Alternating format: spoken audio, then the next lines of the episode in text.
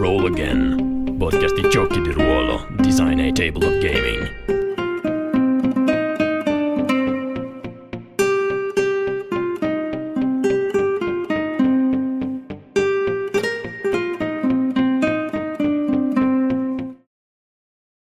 Buonasera e bentornati a Roll Again, podcast di gioco di ruolo, puntata numero 48 Oggi parliamo delle novità di Fumble GDR e per parlarne con noi c'è Claudio di Fumble. Ciao Claudio. Ciao. È un piacere essere allora. tornato perché non è la prima volta eh, che sono qua. Esatto, bentornato dalla nostra gestione, dalla nostra gestione Cotra, poi c'è secondo me già stato prima sì, con, sì. Uh, con, Tommaso e, e comunque per parlare sempre delle, delle vostre, dei vostri giochi. Allora, per chi non lo conoscesse, Claudio è fondatore di Fumble GDR, che è un podcast di gioco di ruolo, il, più, il primo podcast di gioco di ruolo in Italia, in italiano e all'estero.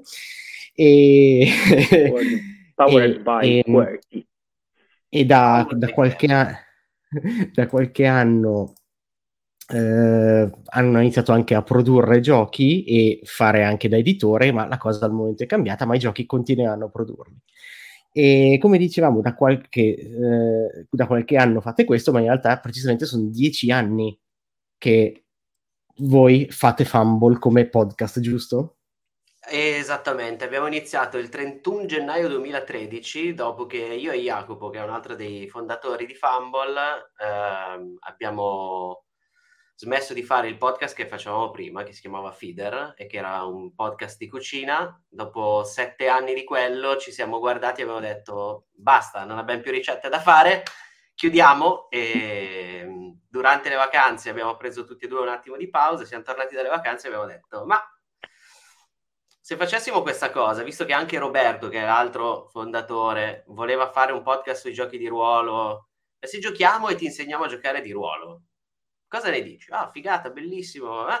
E quindi abbiamo messo in piedi questa cosa.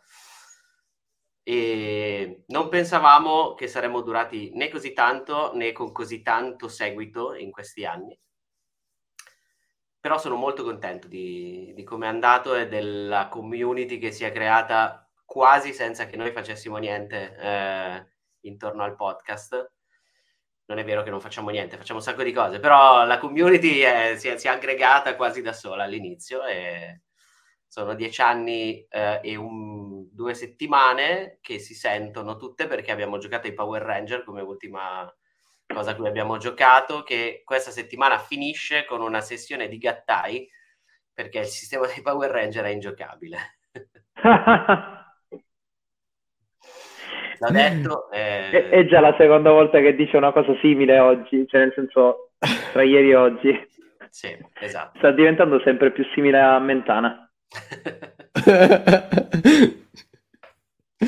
Va bene, e quindi beh, dieci anni di fumble è un bel traguardo, quindi, però voi non vedo che, vedo che non accennate a diminuire, anzi, cioè, attorno al vostro podcast iniziale sono nati altri podcast eh, o vostri o della community addirittura che comunque supportati comunque da voi, che direi che è, un, è notevole come, eh, come eh, obiettivo eh, raggiunto, diciamo. Ah, e, scusa un attimo, Rick, eh, sì. l'altro giorno, se non sbaglio, Claudio sul, eh, sul server di Fumble hai proprio parlato di quante puntate avevate prodotto, no? Eh, che era un numero particolarissimo. Eh, se ce l'hai aggiornato perché ora ne sono uscite altre nel frattempo, lo diciamo, altrimenti diciamo quello vecchio. Sì, posso dirtelo tra un secondo quando mi ricollego al, al sito e controllo quante puntate abbiamo, perché nel frattempo sono aumentate giustamente e eh, adesso siamo mentre... arrivati alla bellezza di 1259 episodi. Capito, praticamente eh, l'altro giorno ho fatto questa challenge sul eh, sul server chiedendo appunto di provare così per gioco a eh, indovinare. Dico, ci sono stati degli eroi che si sono immolati all'inizio, poi aveva dato delle, dei suggerimenti comunque no, anche abbastanza stringenti perché era un numero, mi pare, non primo e dispari, quindi esatto. già di esatto. base restringeva tanto il, eh, il campo, poi a un certo punto si sono lanciati, quindi... E eh, ma anche questo è il bello della community, che poi in queste cose partecipa e anche non, non poco. E, eh, però tor- diciamo, torniamo a voi co- come Fumble. Quindi a un certo punto avete deciso di diventare editori di giochi. Sì, uh, cinque anni fa, perché così manteniamo anche i numeri tondi che ci piacciono, cinque anni fa mi sono trovato nella situazione di poter dire ma io vorrei stampare i due giochi che ho scritto e uh, dato che in Italia comunque è facile trovare chi pubblica materiali già editati all'estero e tradotti in italiano, meno facile, non impossibile, ma meno facile trovare qualcuno che si prende il coraggio di dire ok, punto su di te, senza sapere chi sei. E, e quindi ho aperto una casa editrice e ho pubblicato Clotos e Gattai insieme.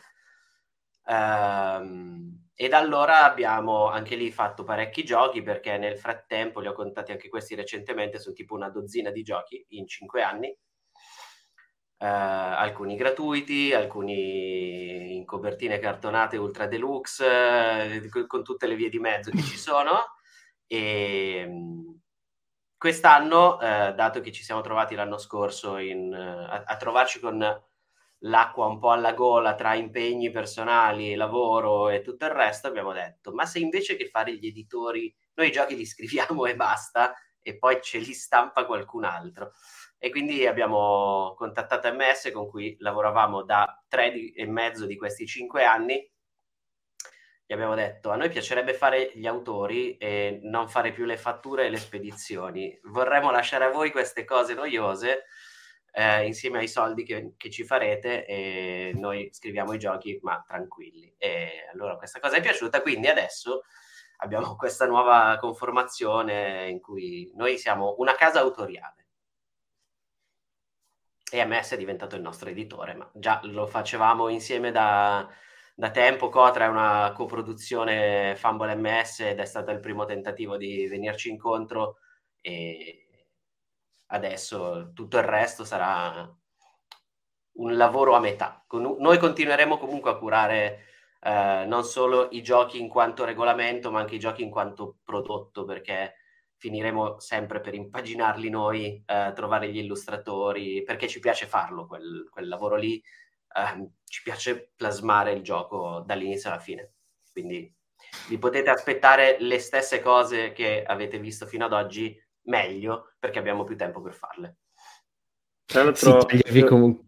Vai, vai, vai, vai Valerio. Ok. Tra l'altro vorrei sfatare il mito che in questo modo avrete più tempo, cioè nel senso probabilmente più tempo per i giochi sicuro, ma probabilmente sarà tempo che impiegherete per sfornare più giochi perché non dovrete eh, spedirli. Senso, Assolutamente, potete... non avremo più tempo libero, avremo più tempo per i giochi. Capito? Cioè voi avete fatto tutta questa cosa perché eravate rimasti con l'acqua, sommersi con l'acqua alla gola di impegni e cose e praticamente vi siete dati la scusa per fare altri giochi e avere altri impegni. Va bene, molto... ma alla fine questo è il bello di, di, di fare giochi, è fare giochi. Quindi e, non impacchettare i pacchi, spedirli, eh, contabilità. Giocarli. Avete... Giocarli. Non dirlo troppo o a MS edizioni ci ripensano. Lascia stare, passa oltre. Ma è tardi anche per loro. Bene. E avete anche annunciato i prossimi tre giochi che usciranno al momento sono in playtest e sono Last Resort, Five Days e Prism. Eh, sono tre giochi che al momento, se non sbaglio, sono tutti e tre eh, in playtest pubblico sul vostro server Discord, giusto? Sì. E mh, mm, direi di partire dai, dai tuoi giochi, eh, quindi last, partiamo con Last Resort. Ah, intanto, come potete notare, eh, faccio un, un, breve excursus per, cui, per, chi non sa niente dei tre giochi. Ehm, sono tre giochi molto diversi tra loro, accomunati da un sentimento comune a quanto pare, perché lo zeitgeist di Fumble quest'anno è quello. Last Resort è un gioco che si occupa di raccontare storie di un gruppo di sopravvissuti in un resort eh, nel, nell'Oceano Pacifico su un'isola. Fuori c'è stata l'apocalisse e devono gestire le poche risorse rimaste, sapendo che non ce ne sono altre. Quello è quello che rimane dell'umanità. Um, Five Days è un gioco che parla di famiglie, lutto e rapporti disfunzionali, mentre Prism parla di distopie, paure ed esprimere se stessi.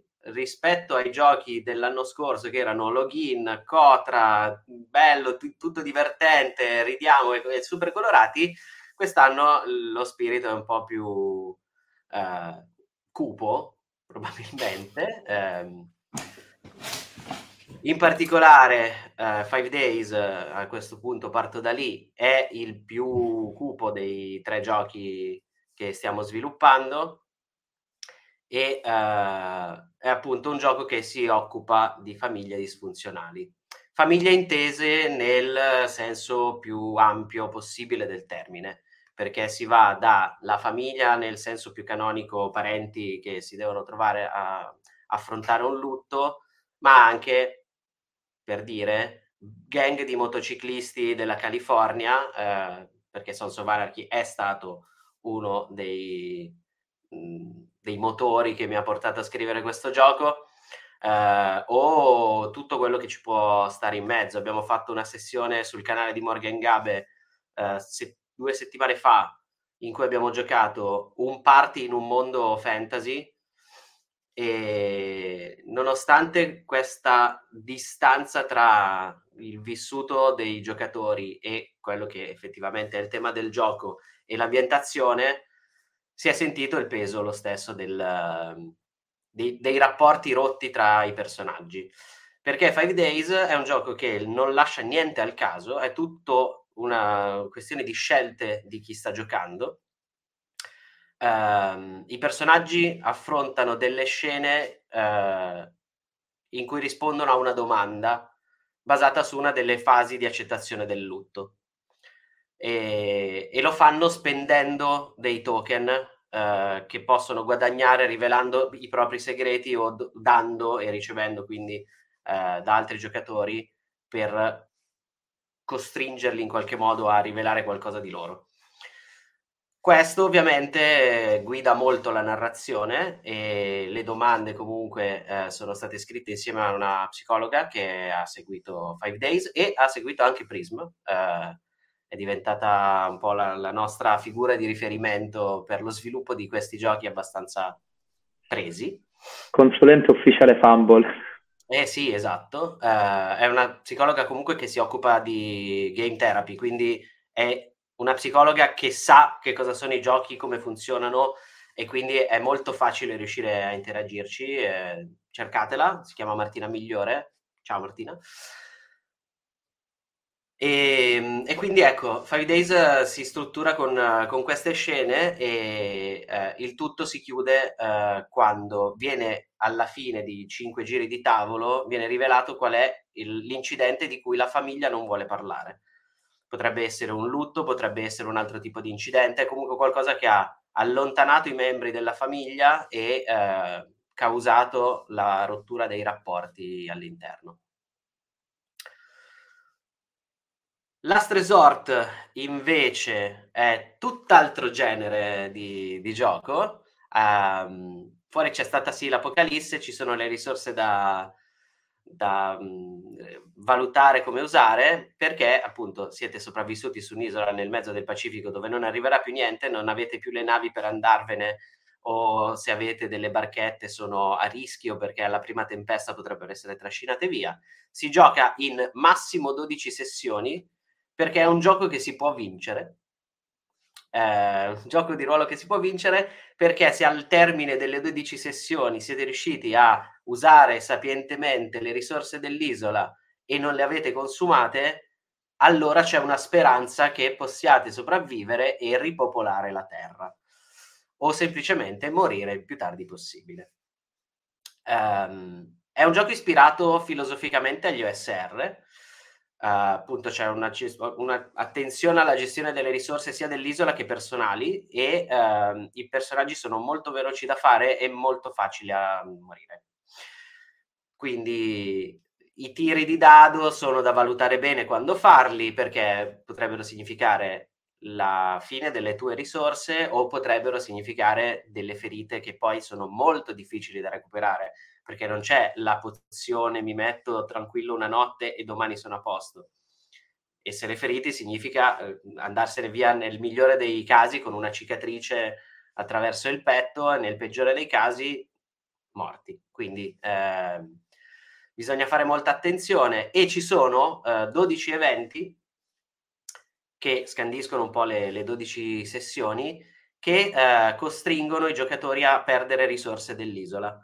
Posso, alcune possono essere riguadagnate, alcune non possono essere riguadagnate una volta perse, quindi eh, i 12 eventi che guidano le 12 sessioni fanno un po' da, da percorso di quello che è la, la vita su, su, quest'isola per i sopravvissuti, che possono essere qualsiasi cosa, eh, perché potrebbero essere gli ospiti del, del resort e quindi potrebbero essere una famiglia in viaggio, un uh, businessman oppure una survivalist che è sull'isola per fotografare l'ultima specie di pterodattili marini, che ne so. Uh, oppure potrebbero essere membri dello staff e quindi con un interesse anche di uh, in qualche modo facciata per dimostrare che mh, il resort, comunque pur essendo l'ultimo resort sulla faccia della terra, è un luogo sicuro. E, ehm, e, e con questo si usano i dadi. Eh, qua c'è un sacco di casualità proprio perché è ispirato all'SR e quindi il dado decide della tua vita e della tua morte. Si usano i dadi da 4, 6, 8, 10 e 12 e mano a mano scalano eh, dalla taglia più grande a quella più piccola finché non si esauriscono. Tu sei un grande fan del uh, taglie di dado diverse ah, dagli, dagli, ultimi giochi, direi. Tra l'altro un sacco di giochi lo usano, anche Cthulhu Hack mi pare l'ultimo che ho letto, sì. un po' una cosa simile, proprio perché è, arriva è legato agli SR, no? L'ispirazione arriva proprio da Cthulhu Hack e da Black Hack. Uh, Black Hack ha introdotto questa, questa gestione delle risorse in cui non hai un numero finito di eh, alcune risorse, ma tiri un dado per vedere se le stai consumando, che poi è stato ripreso da tutti gli altri hack, Cthulhu hack, Mecha hack in cui giochi robottoni, uh, anime hack, ce ne sono tantissimi, alcuni anche molto belli, tipo Mecha hack appunto. E, ehm, e, ho ripreso questa idea e l'ho resa centrale, quindi l'unico tipo di, di tiro che si fa in Last Resort è questo, tiri per vedere se hai consumato la tua risorsa. Anche la tua vita è una tua risorsa, quindi gestiscila come meglio credi. E come mai l'idea di che si può vincere come gioco, che è la cosa che di solito si dice nel gioco di ruolo, non è un gioco in cui si vince. E invece sì, uh, un po' perché volevo dare a Last Resort un po' di speranza e quindi se lo tiri alla lunga, prima o poi le risorse finiscono per forza, perché non c'è un modo per cui un'isola nel Pacifico senza navi possa sopportare la vita consumistica di 300 persone. Lo poteva fare quando le persone vivevano a contatto con la natura, adesso non lo potrebbe più fare. Quindi, se eh, lo tiri troppo a lungo, quella speranza muore. E invece volevo lasciare un po' di speranza alla fine del, del gioco e quindi c'è un numero massimo di sessioni. Se non siete morti entro quelle sessioni, vuol dire che probabilmente ce la potete fare.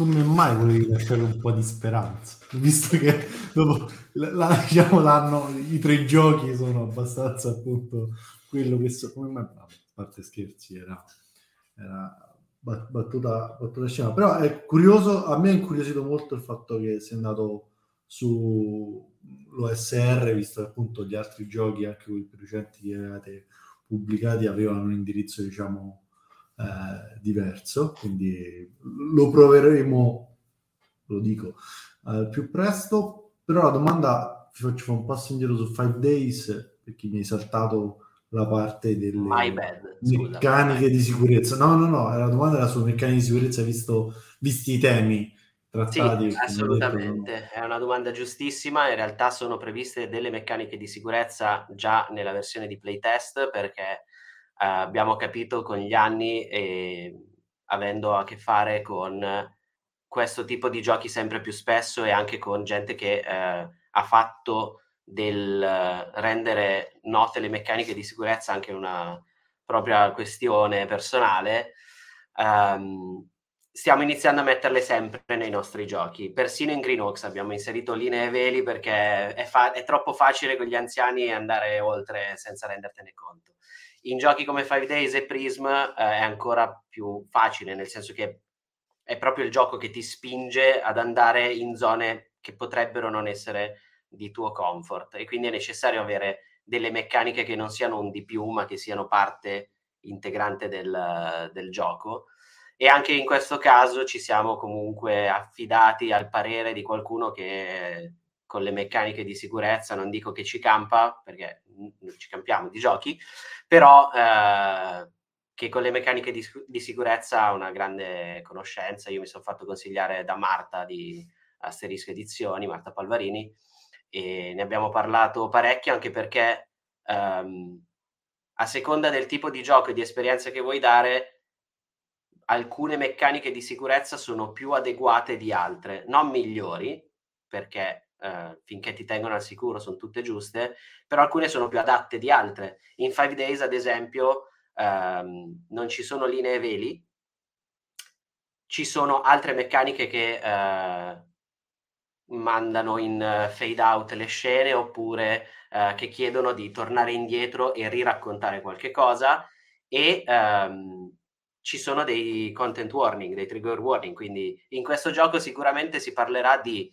lutto, molto probabilmente di abusi familiari, eh, spesso capita che si parli di eh, dipendenza da droghe o alcolismo.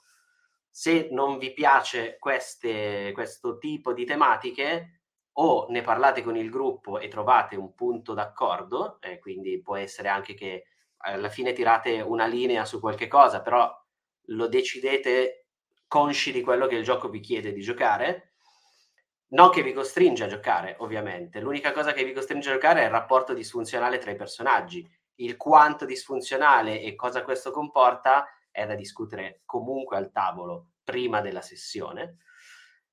E l'altra cosa è, ehm, se non siete confortevoli con questo tipo di, di tematiche, non giocate a questo gioco, perché no, non tutto va per forza giocato. Eh, ci sta che magari in questo momento della vostra vita non ci vogliate giocare, ci giocherete magari tra dieci anni, va bene lo stesso. In Prism pure le meccaniche di, di sicurezza sono parte del, de, de, del gioco stesso, non sono un di più appiccicato sopra, metti la X-Card se qualche cosa non va. Quella è sempre il freno d'emergenza che può andare bene con qualsiasi gioco eh, perché è proprio un freno d'emergenza. Se invece vai a, a, toccare delle corde un po' più particolari, le meccaniche di sicurezza diventano molto più fondamentali. In uh, Prism, di cui non abbiamo ancora parlato, si parla di uh, società opprimente, paure personali, espressione del proprio sé, che però potrebbe causarti dei problemi nella società. E proprio per questo ci sono delle meccaniche di sicurezza, come in Five Days, che sono molto più uh, legate alla natura stessa del gioco. Noi quello che speriamo è che con dei giochi che eh, fanno delle meccaniche di sicurezza il capitolo 1 o 2 del gioco diventi più normale usarle, eh, conoscerle, poi magari una volta che le conosci decidi per questo gioco non, non, non ci gioco con questo gruppo, con questo gruppo ci gioco ma con questa meccanica per forza e lì invece mi sento talmente al sicuro che posso giocarci senza preoccuparmi di quello che succederà quella è una valutazione che va fatta dal giocatore eh, una volta che conosce le meccaniche.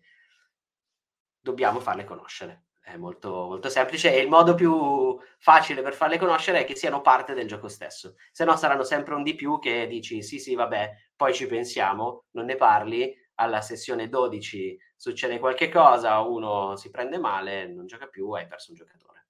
Mentre ci potevi pensare prima.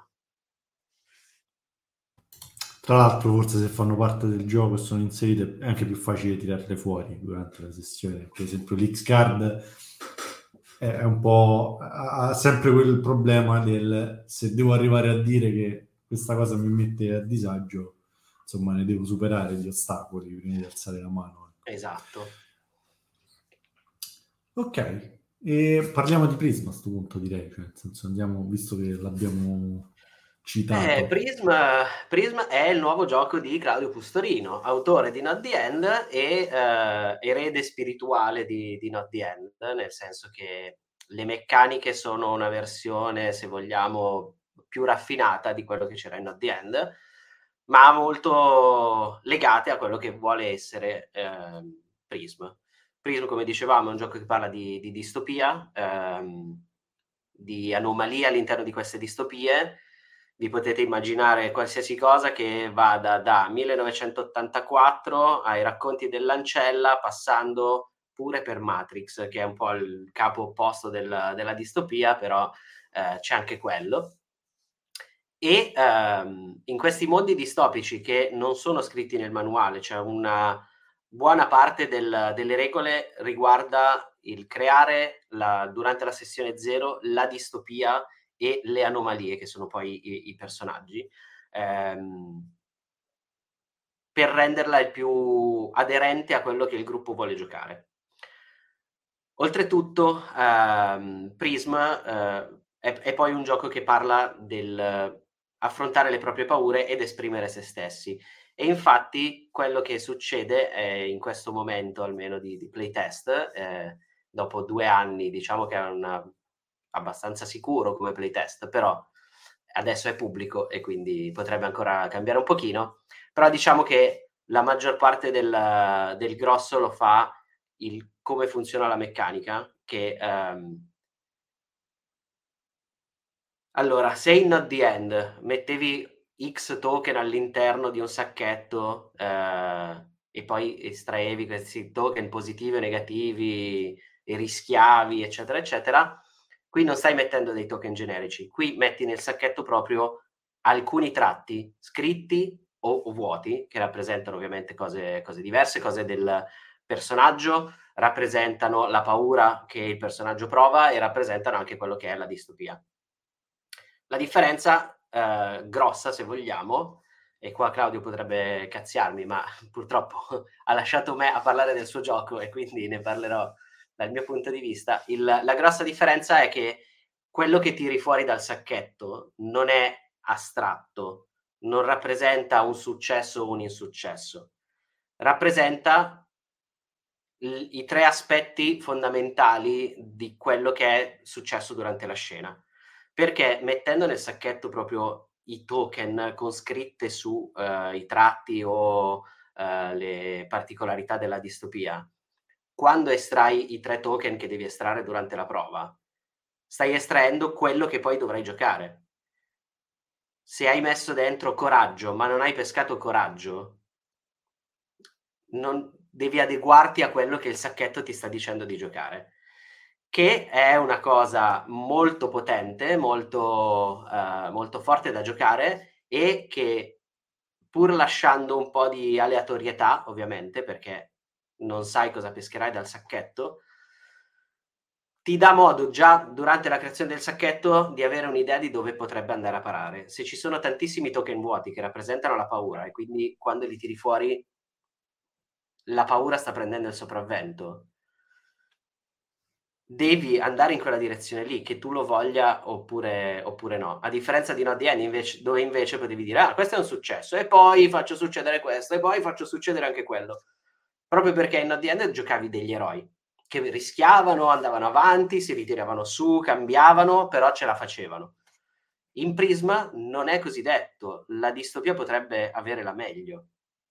E dato che la distopia è, è qualche cosa che è al tavolo con te, questa cosa diventa molto forte perché è la distopia a, a, scegliere che cosa finisce nel sacchetto in base a quello che c'è in scena. Ci sono le telecamere, ci sono uh, i delatori che ti stanno guardando.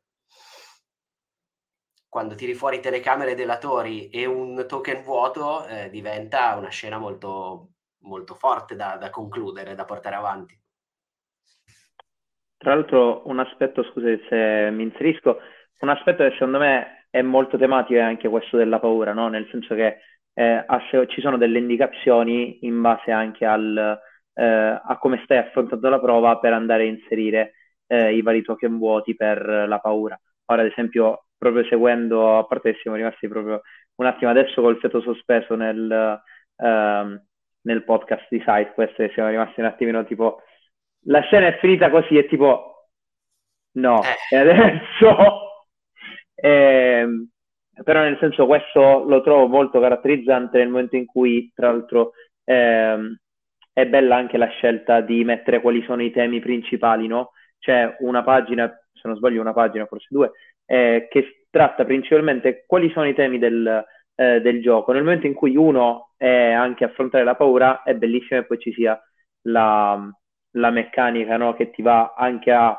ehm, a suggerire come interpretare quel, eh, quel tiro, no? Quindi non è più soltanto eh, ho, ho, paura, cioè nel senso il tiro ti dà anche un'indicazione di quanta paura hai, come tutto il resto.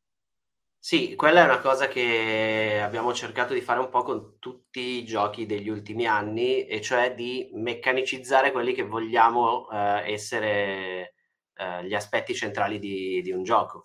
In Not the End i pilastri erano eh, ogni fine è un nuovo inizio, eh, ogni prova ti cambierà, in Cotra invece hai eh, il, i sentimenti sono più importanti del realismo e u, tutti uniti è meglio che da soli e ci sono delle meccaniche che ti spingono in quella direzione. In Prism eh, abbiamo, anzi abbiamo, è tutta farina del sacco di Claudio, eh, Claudio ha voluto spingere molto su questa cosa giustamente, quindi le meccaniche rispecchiano quello che vuole essere lo spirito, lo spirito del gioco è una cosa che dovrebbero fare tutti i giochi. Quasi tutti i giochi lo fanno, alcuni lo fanno di più, altri lo fanno di meno perché cercano di essere eh, il più generici possibile. Quando vuoi essere generico, il tuo pilastro è essere generico, quindi devi andare in quella direzione lì. In realtà li rispettano anche loro i propri pilastri, eh, che sono dei pilastri meno, più, più astratti, ecco, e quindi...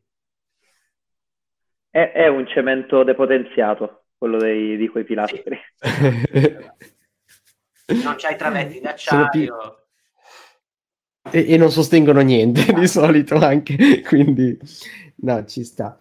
E comunque si è parlato tanto uh, della similitudine o differenza con The End, però secondo me proprio anche a livello di, uh, come dicevi tu, di meccanica è molto diversa, cioè l'unica cosa che le accomuna è pesco qualcosa da un sacchetto, però sono già, peschi già cose diverse, quindi è cioè, secondo me è un, un paragone che ho, ho, letto in giro, ho sentito anche in giro, che però n- non c'è, cioè è eh, Not the End sicuramente un, può essere stato un, un, punto di partenza filosofico a questo punto, ma per arrivare da, da tutt'altra parte. Poi, come dicevi tu prima, in Not the End i protagonisti sono gli eroi, cioè i personaggi si chiamano eroi di, da manuale e qua sono anomalie, quindi già questo ti, ti, ti, fa capire meccanicamente che, co- che, stai giocando due cose molto diverse, che poi le anomalie possano diventare eroi non è impossibile, però... Assolutamente. Eh, diciamo che questa è un po' la differenza che c'è tra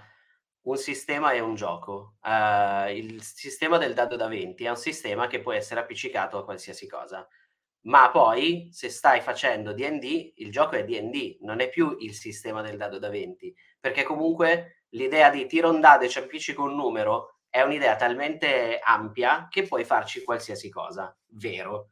Con DD no, non ci puoi fare qualsiasi cosa, perché DD è tematizzato su quella roba lì. Ehm, sugli eroi, sull'esplorare, il, la crescita personale uccidendo i mostri e quella roba vai a giocare la differenza tra sistema e gioco è quella e eh, pure con Not the End e, e Prism volendo la cosa è la stessa alla base c'è un sistema molto simile i giochi sono molto diversi sì. E rimanendo a parlare di Prism, eh, voi avete deciso di eh, distribuirlo in maniera eh, di- differente in questo, mom- in, in questo, caso rispetto a tutto il resto che avete fatto. Eh, quindi crowdfunding, ma spiegaci co- come siete arrivati a questo e di cosa sto parlando perché i nostri ascoltatori magari non lo sanno. allora, ehm, come dicevi prima, adesso Prisma è in playtest pubblico, il playtest si trova sul nostro sito podcast.fambolgdr.it, c'è una pagina Prisma, eh, ci si può iscrivere a una newsletter e scaricarsi il manuale, che sono comunque 180 pagine di manuale impaginato, illustrato, eccetera. Il manuale, per come è fatto adesso, è impaginato, illustrato, eh, tutto a spese e tempo di, di, Claudio, scritto da Claudio, le illustrazioni sono di stock e manipolate in modo da rendere comunque quello che deve essere lo spirito del gioco. eh, cosa che già lo rende diverso da tanti prodotti di, di fascia alta o medio-alta o anche bassa, che comunque cercano di metterci illustrazioni poche ma fatte a, a su misura dall'amico del cugino di mio cognato.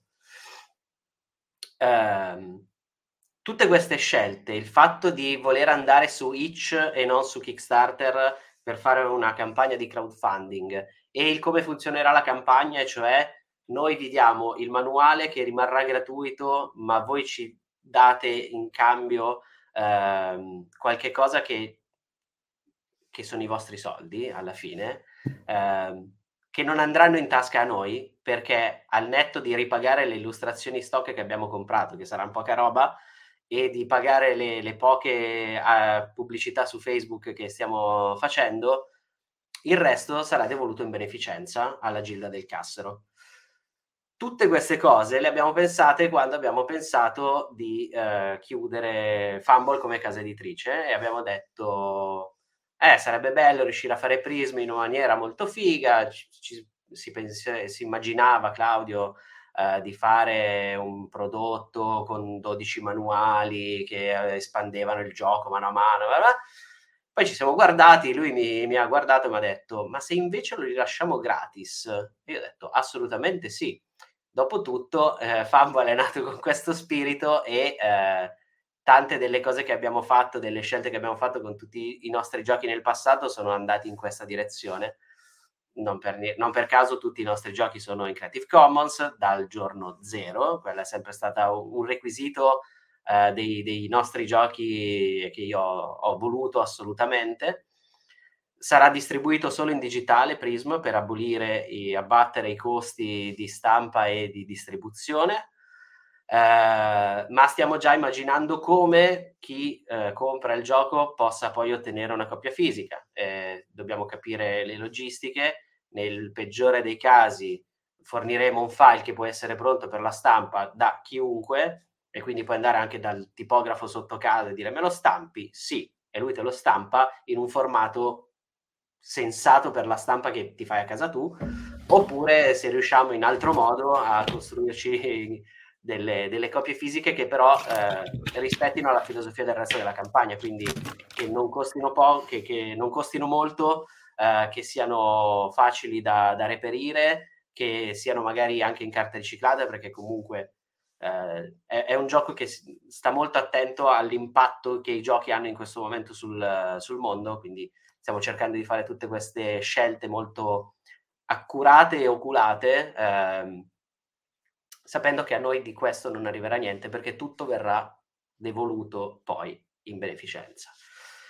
Il fatto di scegliere Itch invece che Kickstarter va sempre in questa direzione. Eh, Kickstarter, oltre ad aver avuto delle politiche discutibili negli ultimi anni, si tiene una bella fetta del, del Kickstarter, appunto del crowdfunding, Uh, mentre Itch la percentuale che si prende è variabile è, ed è decisa da chi pubblica, può andare dallo 0 al 100%.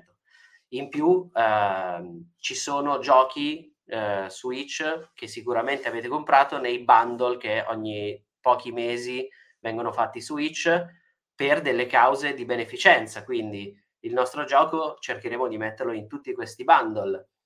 Eh, e Itch ti permette di fare questa cosa senza faticare.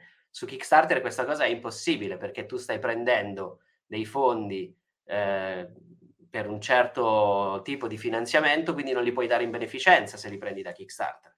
È tutto un grosso giro di, ehm, diciamo, scelte fiscali da un lato e scelte etiche dall'altro, che ci ha portato a fare, a fare questa scelta. Ehm, Claudio voleva distribuirlo in questa maniera il più pulita possibile. Io e eh, Chiara e Giuseppe di Morgan Gabbia abbiamo cercato di trovare quale fosse la situazione più fattibile per noi e di impatto per, uh, per chi compra il gioco e per anche chi poi lo consuma e, e, o per chi riceve poi i soldi del, del crowdfunding.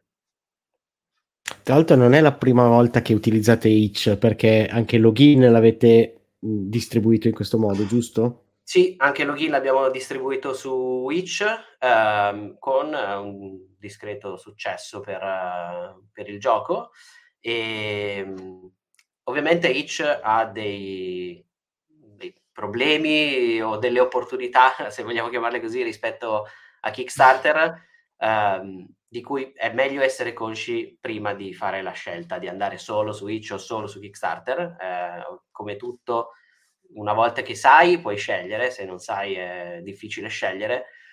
Uh, ci mette molto a dare l'ok, a mandare le mail a chi ha comprato i giochi, ma um, se a- avete comprato direttamente su Switch e invece vi trovate già il gioco da scaricare nel momento in cui viene caricato nella piattaforma, quindi anche lì um, può essere una scelta ottima o, o pessima a seconda di quello che vi serve. Eh, i tempi di approvazione sono molto diversi, non c'è nessun tipo di approvazione su Witch e su Kickstarter invece bisogna vedere se gli piace, se rispetta il regolamento, eccetera, eccetera, eccetera, cosa che però ti assicura che i progetti siano un po' più solidi che su Witch, dove invece potresti dare dei soldi e non vedere mai assolutamente nulla. Capita anche su Kickstarter, mai qualche assicurazione in più, poche, però ce le hai. E noi abbiamo fatto questa, questa, scelta già con Login perché Login era un tipo di gioco che si prestava molto al tipo di piattaforma che è Itch, che sono giochi indie, ehm, spesso orientati agli anime e quindi Login ci cadeva perfettamente dentro. Eh, è anche molto comodo ehm, per distribuire tipo gli scenari gratuiti di NoDN perché non serve più fare tutto il giro di mi iscrivo, ti do i miei dati, non, li, non, te li voglio dare, te li do finti, quindi poi hai un sacco di contatti che non servono assolutamente a nulla, li devi buttare, però intanto li hai pagati, hai consumato corrente elettrica per mandare delle email che non servivano a nessuno, e invece su Itch se una roba è gratuita fai scarica e l'hai, l'hai scaricata. Sì, è, effettivamente è, è un, diciamo, eticamente è, è, molto diverso come, come piattaforma ma eh, adesso, questa è una curiosità mia, come funziona il crowdfunding Switch? Cioè c'è una funzione apposta o... Sì, Perché non ho mai fatto questo. Per, è la stessa che abbiamo usato per login. Puoi dare un, ah. uh, un range praticamente di minimo a cui deve arrivare il progetto e poi tutto quello che è in, in surplus. È in surplus. Uh, ci saranno due tier di, di, di, pledge, diciamo, per dirla in termini di Kickstarter di cui vi diremo qualcosa di più nei prossimi giorni, settimane, anche perché la campagna parte a marzo, quindi tra due settimane. Sì, sì, siamo vicini, Immag- infatti. Immagino che non ci saranno simili a, o insomma, non so se abbiano un nome in ICO di stretch goal o simili, visto che l'idea è quello di... Ci saranno degli stretch goal, eh, che comunque non sono un termine di Kickstarter perché Kickstarter non riconosce la, l'entità stretch goal in nessun modo, sono fatti di chi ci mette il Kickstarter sopra. Eh, allora, termini di Baker Kit, visto che Baker Kit invece lo fa. Quindi, ecco, ehm, però sì, ci saranno degli, degli stretch goal che saranno tutti di contenuto. Ovviamente, essendo una distribuzione solo digitale, non ci saranno i pasciocchini da, da, comprare perché sarebbe della plastica buttata e invece noi vogliamo massimizzare il contenuto e minimizzare l'impatto ambientale. Quindi più roba da scrivere per voi, ottimo. Esatto, claro. o per noi o per eh, la gente che abbiamo coinvolto nel progetto. Però è quello che si diceva prima, avete più tempo, quindi potete scrivere di più. quindi, quindi è, ricade tutto. Non dovrebbe, non avrebbero dovuto fare i pacchi in ogni caso perché comunque era digitale, quindi... Ma se non avessi, guarda, io posso assicurare che se non avessimo chiuso la casa editrice sarebbe stato un gioco fisico e io avrei dovuto fare i pacchi, quindi va bene così. Eh sì, perché sei tu, tu e i tuoi cloni siete gli impacchettatori, quindi... Adesso che non ho più un magazzino, ho comunque il residuato di scatole, bubble wrap, nastro adesivo etichette trasparenti per i pacchi. io ho una domanda sull'impaginazione, visto che almeno i, i, i, diciamo, la beta pubblica ha, di tutti e tre i giochi ha un formato che non è il formato classico, diciamo A4 o simili del verticale del, dei giochi, più simile forse a Nodiend, era un po' più quadrato se non sbaglio forse. Sì, Nodiend era proprio quadrato. Perfetto. Eh, allora, l'impaginazione è una cosa su cui noi abbiamo pensato a lungo per tutti i giochi che sono usciti negli ultimi tre anni praticamente. Um, anche se non si nota, anche Cotra e Login hanno avuto un'impaginazione orizzontale. Uh, chi ha playtestato Cotra lo sa benissimo. Uh, Cotra poi è diventato in quel formato 15x23 perché essendo una coproduzione con MS, quello è il loro formato standard quindi siamo andati sul loro formato standard ma l'idea era di farlo orizzontale inizialmente infatti tutta l'impaginazione è stata fatta così.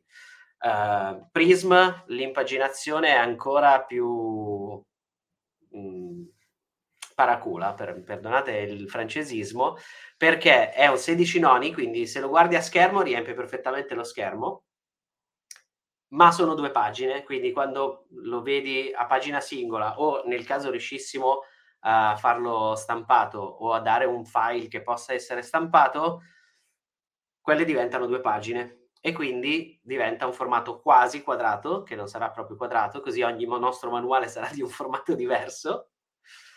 E, ehm, e però eh, questo vuol dire che da stampato avrà la stessa resa di Not the End, più o meno, quindi ogni pagina comunque eh, autoconclusiva e autosufficiente, ma in 16 noni sullo schermo ben leggibile. Proprio perché avendo giocato tanto online, avendo playtestato tutto online eh, da tre anni, quasi quattro a questa parte, è una necessità avere qualcosa che a schermo si vede nel migliore dei modi possibili. Soprattutto in un uh, gioco che è first digital e poi, se caso, fisico. Forse per... non aiuta solo... Ah, scusa, vai, scusa. vai. No, dicevo, forse non aiuta solo, credo, la visualizzazione da, da telefono, mi pare. Cioè, nel senso, a meno che non inizi a fare eh, rotazioni e magari... Sì, in realtà più o meno, nel senso che non ci sta la pagina piena, ma c'è abbastanza spazio vuoto da poter ingrandire e leggere la colonna eh, in una maniera umana. Ovviamente il mobile è quello meno ottimizzato, però abbiamo dovuto fare delle scelte e quindi... È anche quello meno usato, diciamo. Cioè se giochi di solito giochi davanti al computer o davanti al cartaceo, no? O con un tablet. In tanti... Abbiamo fatto comunque dei, delle domande in giro nei vari gruppi in cui siamo, su Telegram, Discord, e c'è chi gioca dal telefono, ma in genere è per controllare qualche cosa al volo eh, la maggior parte o usano il cartaceo o usano un tablet e poi al terzo posto c'era il, il PC. Quindi comunque cadiamo abbastanza, abbastanza in piedi. E per continuare, anche Last Resort e Five Days hanno quel tipo di impaginazione lì, perché abbiamo capito che ehm, scrivere qualche cosa in uh, un formato che non sia il rotolo di carta telex uh, infinito dei poeti beat degli anni 60 ti dà modo di non perderti in un flusso di coscienza che andava benissimo nel, uh, negli anni 60 con le droghe psichedeliche, ma ti dà modo di avere dei concetti che siano molto più comprensibili e che contengano un concetto e un esempio, un concetto e un esempio, un concetto e un esempio. E quindi eh, ormai usiamo questo, questo, formato per tutto quello che ci capita di, di impaginare eh, e poi lo rende molto facile da usare al computer, ovviamente. Eh, io ho una domanda invece, Five Days Last Resort eh, invece verranno distribuiti in qualche modo? O... Allora, Five Days e Last Resort, se tutto va bene, saranno i primi giochi eh, pubblicati da MS eh, e quindi vedremo con MS in che formato saranno, però saranno in formato fisico, ci sarà anche in formato digitale ovviamente, perché a quello non rinunceremo mai e non, non vedrete mai dei nostri giochi senza PDF o, o meglio, almeno il PDF ve lo dobbiamo dare se non vi diamo il PDF ci hanno sostituito uh, con dei doppelganger, quindi mandate qualcuno a trovarci perché non siamo noi. Stavo per dire, ci hanno sostituito, anzi pensavo stessi dicendo ci hanno sostituito nome di altra casa editrice. Ho iniziato a, a lanciare il tavolo per aria. Anche, anche perché appunto in un, in un, mondo che è sempre più digitalizzato non avere un supporto digitale per, per giocare per me continuo a ritenerlo assurdo. Quindi eh, cioè, anche perché diciamolo non avere, avere, il pdf non abbassa le vendite del fisico possiamo dirlo a voce alta. Assolutamente Uh, una cosa su Five Days che non ho detto prima, scusatemi, è che uh, il sottotitolo è A Game About Loss and Family perché il gioco è in inglese ed è scritto in inglese, per il momento solo in inglese.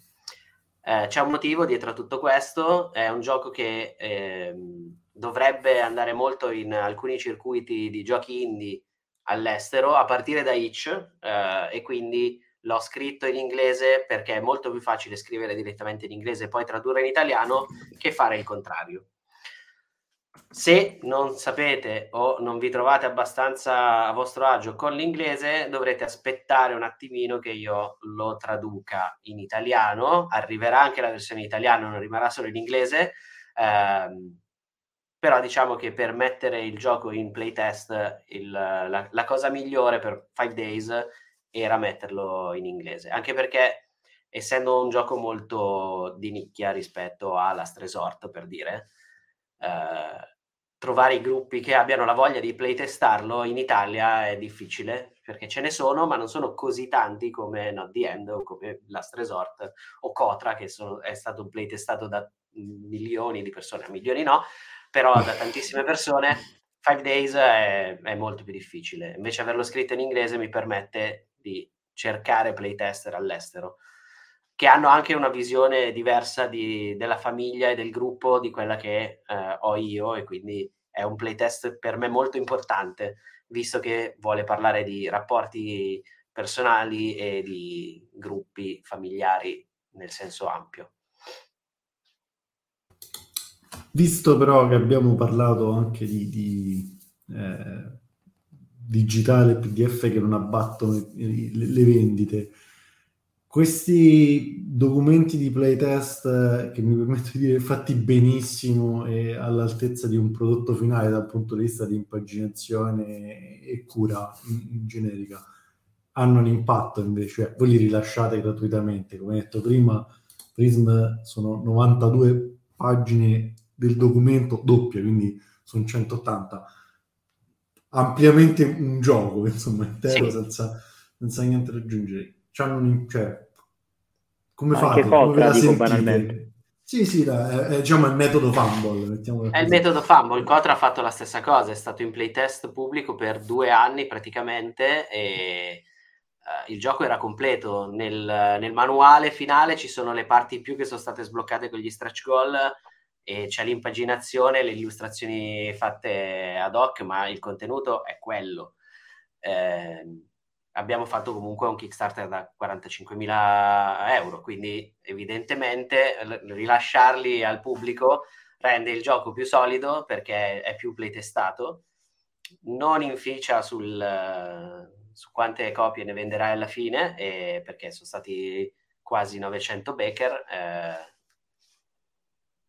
tra Italia e estero, quindi noi ci sentiamo di poter dire che è meglio avere un prodotto che è girato tanto in mano ai, a tutti i giocatori, più giocatori possibile e che quindi hanno dato più feedback possibile rendendo il gioco più solido possibile, piuttosto che avere un gioco che non è andato in mano a nessuno se non a 12 persone che l'hanno testato, ma sono sempre le stesse 12 e quindi poi il gioco si rompe appena esce dal gruppo.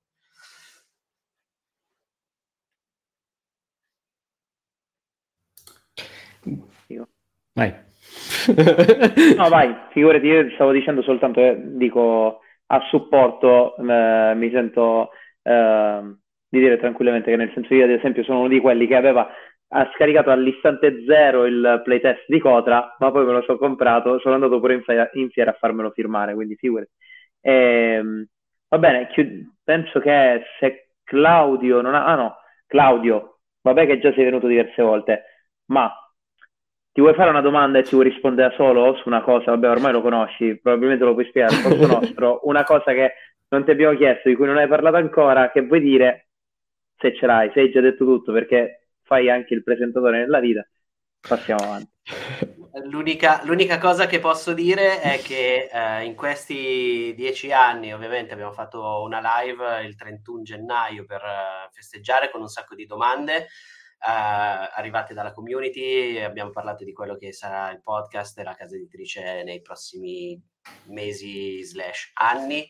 Il podcast continuerà ad andare avanti e trovate tutte queste domande che ci siamo fatti da soli, a cui ci siamo dati delle risposte nella puntata che trovate su tutti i nostri canali o che trovate su podcast.fumblegdr.it perché in questo momento abbiamo due siti, è una cosa, ovviamente un momento di passaggio tra il fatto di avere lo shop che sta passando da mano nostra a MS Edizioni e eh, che quindi sarà un'entità diversa e poi il nostro sito dove resteranno tutte le puntate dei podcast, eh, delle pagine che raccontano i nostri giochi e dove metteremo i playtest. Tutti i playtest di cui abbiamo parlato stasera sono sul, su questo sito podcast.fambogdr.it eh, nelle pagine dedicate ai, ai, singoli giochi e questa è quindi una cosa che eh, è, beh, è, è, utile raccontare perché è una situazione bizzarra di passaggio in cui ci troviamo in questi mesi che poi potrebbe cambiare. Bene, eh, direi che ti sei, ci hai dato anche questa informazione in più. Eh, andate a vedere comunque lo speciale dei, del Complete Humble eh, della, del 31 gennaio, eh, appunto, in cui appunto sono state già raccontate tutte queste cose, però con, secondo me con un'altra emozione, perché comunque è la prima volta che venivano dette, e ha stupito molto appunto l'annuncio che non sarete più editori ma solo autori, eh, che secondo me è una scelta coraggiosa e bella e che, che approvo molto, proprio perché vi darà più tempo per portare avanti quella che è effettivamente la vostra passione. Non è stata una scelta che abbiamo fatto su due piedi dicendo basta, ad oggi non siamo più una casa editrice, ci abbiamo pensato per sei mesi circa prima di fare questa scelta ufficiale. Quindi sappiate che l'abbiamo fatto sapendo cosa stavamo facendo. Vabbè, Ma abbiamo siamo sentito... contenti perché farete più giochi, quindi... Esatto. abbiamo... Eh, comunque dico complimenti a parte tutto perché eh, abbiamo sentito durante questa diretta tante scelte ardite, non solo questa ma anche eh, quelle legate ad altri eh, temi che sono in questo momento probabilmente, eh, sebbene eh, importanti a detta di tutti, probabilmente anche trascurati per, perché poi è anche la scelta più comoda quella che si fa. Eh, quindi da questo punto di vista, complimentissimi. Eh, direi che chiudiamo, se non è altro da aggiungere, con eh, il mondo incudine, eh, che in realtà in questo momento è abbastanza spoglio perché abbiamo fatto una diretta da pochissimo, quindi questa cosa del mese, poi dopo due settimane è un altro mese. Quindi. Vabbè, abbiamo fatto proprio il 31 diciamo... gennaio in, in, in corrispondenza della loro, quindi... Eh, sì, ci siamo contestati l'audience, no, non è vero.